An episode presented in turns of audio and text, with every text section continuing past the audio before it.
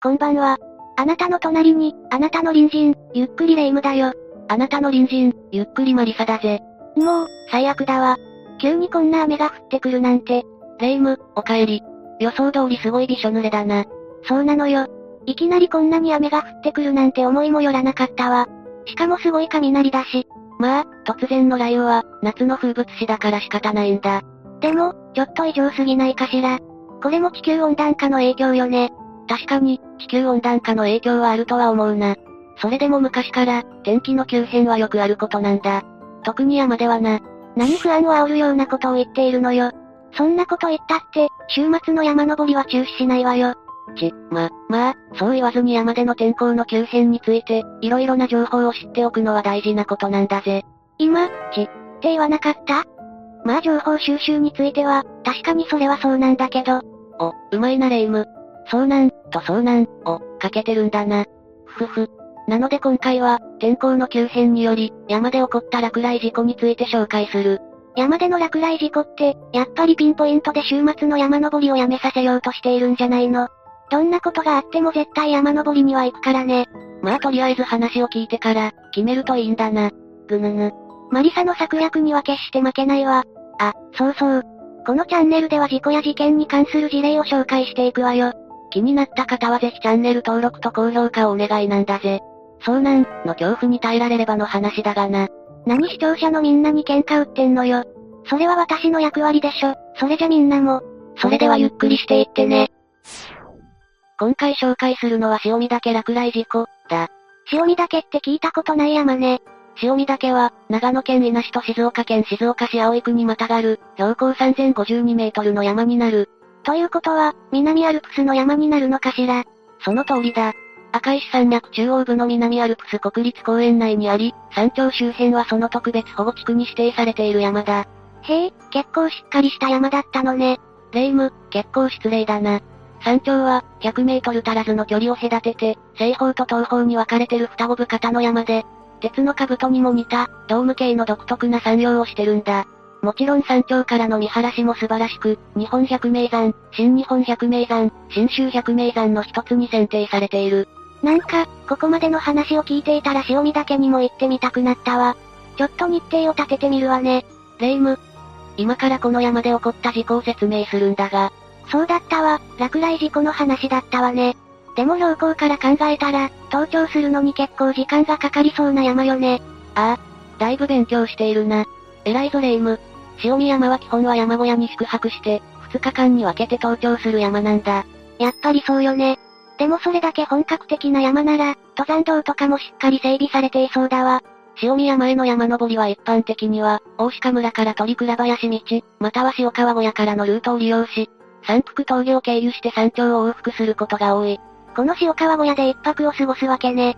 ああ。中には日帰りで往復する登山者もいるが、基本はこの塩川小屋で一泊することになる。泊まりがけの登山ってすごいいいわね。ますます行きたくなってきたわ。そんな霊夢の願望を打ち消すために、事故の経緯について説明していく。何よ、意地悪ね。でも私の心の火はそう簡単には消えないわよ。今回の事故は2002年8月2日、ツアー登山のメンバーに起こった事故だったんだ。ツアー登山ということは、旅行会社が企画した山登りだったということ？そうなんだ。中高年の登山ブームを背景に、旅行会社が企画した夏山ツアー登山だった。今回の塩見岳のツアー登山は、近畿日本ツーリストが初企画したもので、クラブツーリズム名古屋国内旅行センターが、募集したツアーだったんだな。確かにこの時期は、かなりの登山ブームだったものね。おいおい、永遠の17歳がそんなこと言っていいのかよ。歳がバレるぜレイム。ち、違う違う、そうじゃないわ、おばあちゃんに聞いたのよ。え、ええ、そうよ。すごいブームだったってね。ま、そういうことにしといてやろう。俺は寛大だからな。ツアーの概要は、8月1日から2泊3日の日程で鳥倉林道から入山。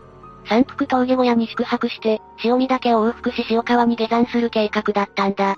そしてこのツアーには、50代から60代中心の15人が参加し、同社のガイド1名と添乗員1名を加えた、総勢17名のパーティーだったんだな。なんか、想像していた以上に本格的なツアー登山だったのね。でも15人ってかなりの人数よね。それに対して、添乗員とガイドが1名ずつというのは、少し引っかかるわね。まあ人数については後で説明するが、ガイドに関しては、北安住郡白馬村の、ガイドの事務所から派遣してもらった、プロの登山ガイドだったんだ。まあ、旅行会社としては何かあったら大変なことになるから、この辺りの危機管理はきちんとやっているわね。どっかのアミューズトラベル、とは違うわね。その会社はもうないぞレイム。そうだったわね。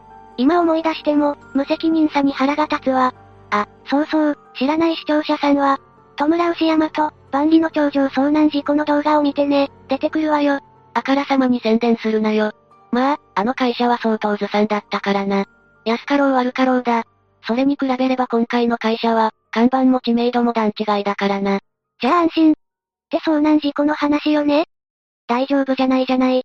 ま、これからの解説聞いてくれよ。一行は予定通り8月1日に、山腹峠小屋に宿泊した。次の日、2日の4時半頃に、塩見岳の山頂を目指し出発する。そして午前10時頃塩見岳に登頂したんだな。ということは今回の事故も、また下山中の事故だったのね。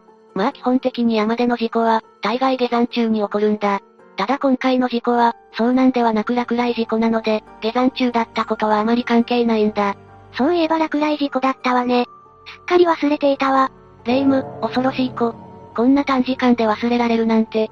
きっと嫌なことはすぐに忘れられる幸せ者ね。うるさいわね、頭しかないから、生命維持に大切な臓器が占める割合が大きくて、脳みそが小さいの、仕方がないでしょ。俺たちの根幹に関わる、恐ろしいネタバレをするんじゃない。せめてお前だけにしろ。たく、脱線しすぎだ。ふん、早く続けなさいよ。私が忘れてしまわないうちにね。なんでそんなに偉そうなんだ。潮見岳登頂後に、ツアー参加者たちは下山を始め、午後3時頃に山腹峠小屋に戻る予定だった。この時点で空はよく晴れていて、天気が崩れる気配はなかったんだ。でも、山の天気の変化を舐めてはいけないわ。雨なんかすぐに降り出すんだから。その通りだ。山腹峠小屋に下山する途中の12時頃に、潮見小屋で休憩していると、辺りはガスに覆われ、遠くで雷の音が聞こえるようになった。そして13時40分頃から、元や山の手前で雨が降り始め、一行は雨具の上着を着用したんだな。遠来が聞こえるのに、結局山小屋から出発して、予定通り下山を始めてしまったのね。ああ。ツアー参加者たちは、潮見岳に登頂した喜びに包まれながら、何の危険性も疑わずに雨の中、稜線を歩いていた。マリサ、落雷が起きている時に稜線を歩くのって、結構危険じゃなかったかしら？さすがはレイム、その通りなんだ。ただツアーにはプロのガイドが同行していたこともあり、誰も不思議に思わなかったんだな。ガイドは危険性を知っていたはずじゃないの？これは推測になるが、おそらくツアーが15人という大人数なことから、早く下山をさせなくては、と感じていたんだと思う。その証拠に一行は天気が崩れ、雷が断続的になるようになった午後1時半以降も、歩き続けていたんだ。これは、ちょっと冷静な判断とは言えないわね。そして13時50分頃に、さらに雨が強まったため、樹林帯の中の広場のような場所に集まって、雨具のズボンを着用しようとし始めた。そしてこのタイミングで、近くにあった6から7メートルぐらいの木に、雷が落ちたんだ。え、樹林帯ってどういうことよ？まさか木が密集している場所で、立ち止まっていたということ？そうなんだ。落雷現場は人の背丈ほどの白びそが、まばらに生えている場所だった。その結果近くの立ち木への落雷に巻き込まれたんだ。雷が鳴ったら木から離れるのは山登りに限らず、一般常識だと思うんだけど、でないと即撃、を受けてしまうわよ。霊夢の言う通り、落雷事故のほとんどが対象物の落雷から地面を通って電気が流れる、即撃、による被害になる。今回も、雷が落ちた下木から地面を通ってきた、雷の即撃によって被害を受けているんだな。それで落雷事故にあったツアー参加者たちはどうなったの？木への落雷から50分後、ツアーの添乗員が山腹峠小屋に駆け込み、警察へ110番通報したんだ。その後、県警と県のヘリコプター2機が出動し、現場で心停止状態だった男性を、飯田市立病院に運んだが、残念ながら彼は帰らぬ人となってしまった。なんてこと？この事故で命を落とした人がいたのね。一応他のメンバーは、自力で山腹峠小屋に下山したが、その後4人のツアー参加者が、感電による体の痺れを訴え、ヘリで同病院に収容されたんだな。その4人と、最初の男性の、被害の差を分けたのは何だったのかしら。命を落とした被害者は、落雷があった木から、50センチのところに立っていたんだ。これは思っていたのと違い、結構凄惨な事故ね。当時、南アルプス、長野地方気象台が、長野県全域に雷注意報を出していた。そして先ほどレイムが言った通り、専門家から落雷の起きやすい時間帯に稜線を歩くことは危険、との指摘もされているんだ。ちょっと厳しい言い方になるけど、これって完全にツアーガイドとツアー会社のミスよね。このツアー登山を開催した会社は今回の事故に対してなんて答えているの？今回の事故に対して、近畿日本ツーリスト広報部は以下のように説明をしている。申し込み段階で山の基本についてアドバイスしたり、参加者への事前説明会を開いたりし、安全対策には力を入れている、と。想像していたけど残念な回答ね。今回の事故は天候急変による落雷事故だ。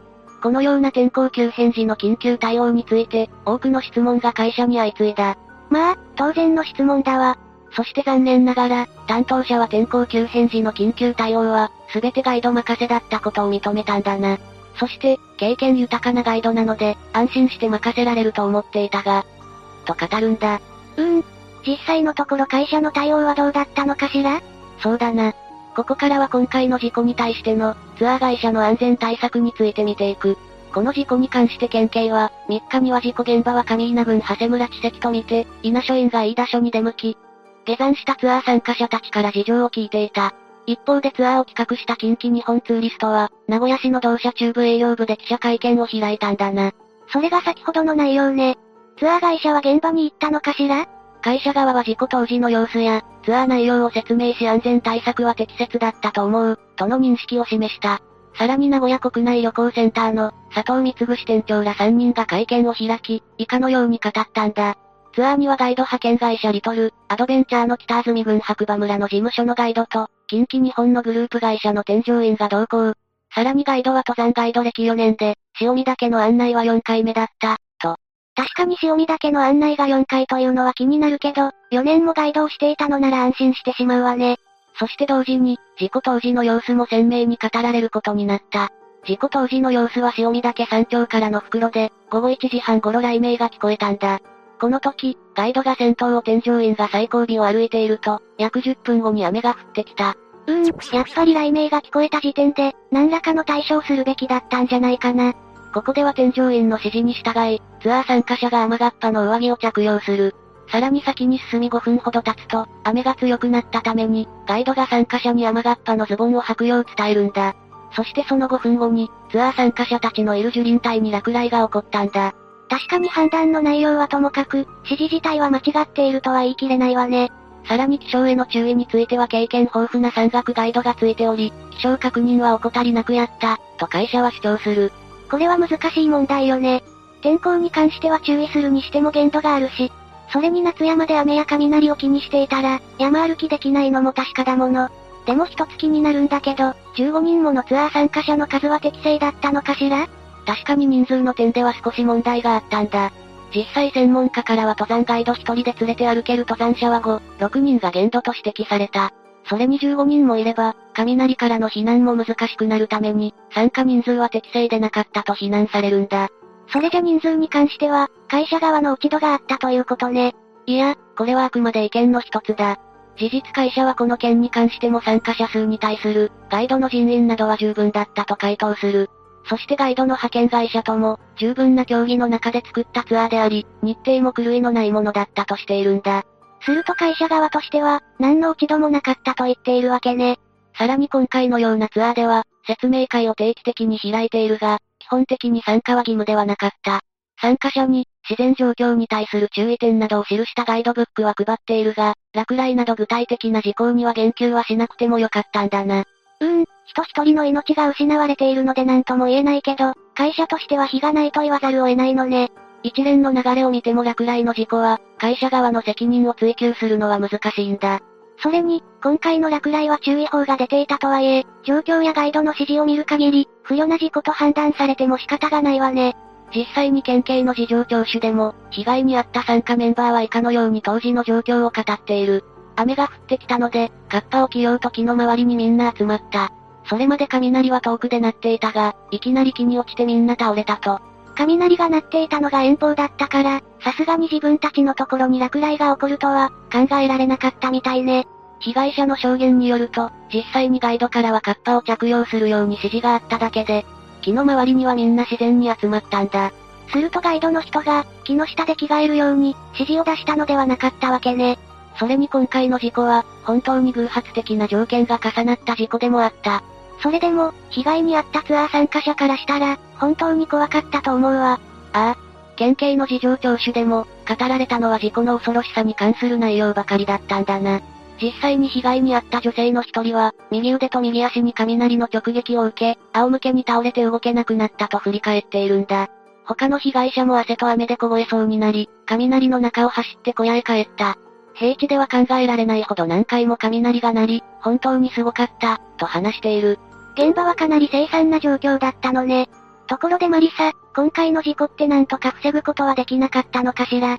そうだな、それじゃ最後にどうすれば今回の事故が防げたのかについて見ていく。霊夢は早出早着、という言葉を知っているか？確か夏山を登る時の原則みたいなものよね。今回の事故のように、昼になると天候が変わりやすくなるから、できるだけ早く出かけて、早く帰ってくるという内容だったと思うわ。そうなんだ。夏山は早朝に出発し、午前中に行程を終わるのが、山に慣れた人のやり方とされる。つまり落雷の危険がある午後12時以降は、行動をしないのがベストとする考え方だな。この原則に照らし合わせると、今回のツアー日程には、改善する余地があったということかしら。いや、今回の潮見岳のコースを見ると、山腹峠から潮見岳を往復する、標準コースタイムは約9時間もかかる。そのために、たとえ午前3時に出発しても休憩なしで行動しない限り、12時までには戻れないんだ。それじゃ、ツアーとしてのスケジュールには、特に問題なかったのね。ああ、同じように落雷事故があった西穂高岳落雷事故の出発が7時頃であったから、ツアー登山としては、4時半に出発なら決して遅くはないんだな。結局は昼頃から増えてくる雷のリスクを、常に頭に置いて行動するしかなかったのね。その通りだな。まず12時頃に潮見小屋で遠雷を聞いた時点で、ガイドがツアー参加者に落雷について注意喚起をすべきだった。木から4メートル以上離れることや、樹林帯で無理な場合でも、できるだけ木から4メートル以内にいる時間を少なくすることを伝えておくだけでも違ったと思うんだ。そういえば、証言では自分たちで木の下に入っていったと語っていたわ。きちんと山小屋の時点で、注意喚起をしていたら防げた可能性があったわね。山小屋で注意喚起ができなくても、14時40分頃に雨具の上着を着用した時点で、この注意喚起をするなどチャンスはあったんだ。確かにこの雨具を着用している時は、落雷について注意する絶好のタイミングだったわ。しかし、雷に対して無警戒のまま、自然と樹林帯の中の広場に皆が集まってしまい、落雷事故に遭ってしまう。雷に対する正しい知識を持っていれば防げたか、もしくは被害を軽くすることができた可能性があったんだ。そう考えると、ガイドがもう少し気を配るべきだったわね。このことから同じような西穂高岳落雷事故、と同様に、この事故も人災ではないかと指摘されている。でも今回の事故に関して、会社は特に責任を負うことはなかったのよね。事故に関しては、法律的に抵触する部分はないからな。でも私は、メンバーの命を預かるガイドや、山行リーダーの責任は重大だと思うんだ。今回の件もガイドの人としては、事故を起こしてしまった自責の念や後悔は、かなりありそうだものね。ただメンバーも、自分の命をガイドやリーダー任せにするのも、どうかとは思うわね。正しい気象の知識を身につけて、最終的には自分の命は自分自身で守るのが、大事じゃないかしら。お、霊夢いいことを言うじゃないか。個人的には今回の事故は、大人数のツアー登山だから起きた事故だと考えている。ツアーという言葉に任せてしまい、個人個人がきちんと山登りの対策をしていなかったのかもしれない。人間って周りに仲間がいると、どうしても責任が急須になる傾向があるものね。なので、ツアー登山こそ事前の講習会を義務化したり、常に注意喚起を多めにするなどの対策が必要だろう。命を落とした人は残念だったけど、今回の事故を教訓に、ツアー登山自体が見直されるといいわね。さあ、お話も無事終わったから週末の山登りの打ち合わせでもしましょうか。え、いや、だから今話したような事故が起こる可能性が。私たちはツアーじゃなくて二人きりで行くのよ。それに万が一に備えて、今から打ち合わせをするんじゃないのよ。とりあえず前日に現地で一泊して、午前3時出発にしましょうか。残念だけど山登りは絶対に行くわよ。へえ、やっぱり行きたくないんだ。いい加減に観念しなさい。というわけで今回のお話はここまでね。打ち合わせを始めるわよ。じゃあ、次回までのお別れだ。それまで皆が、そして俺が、無事に過ごしていることを祈ってるぜ。それじゃ、次回も私たちの隣人として、ゆっくりしていってね。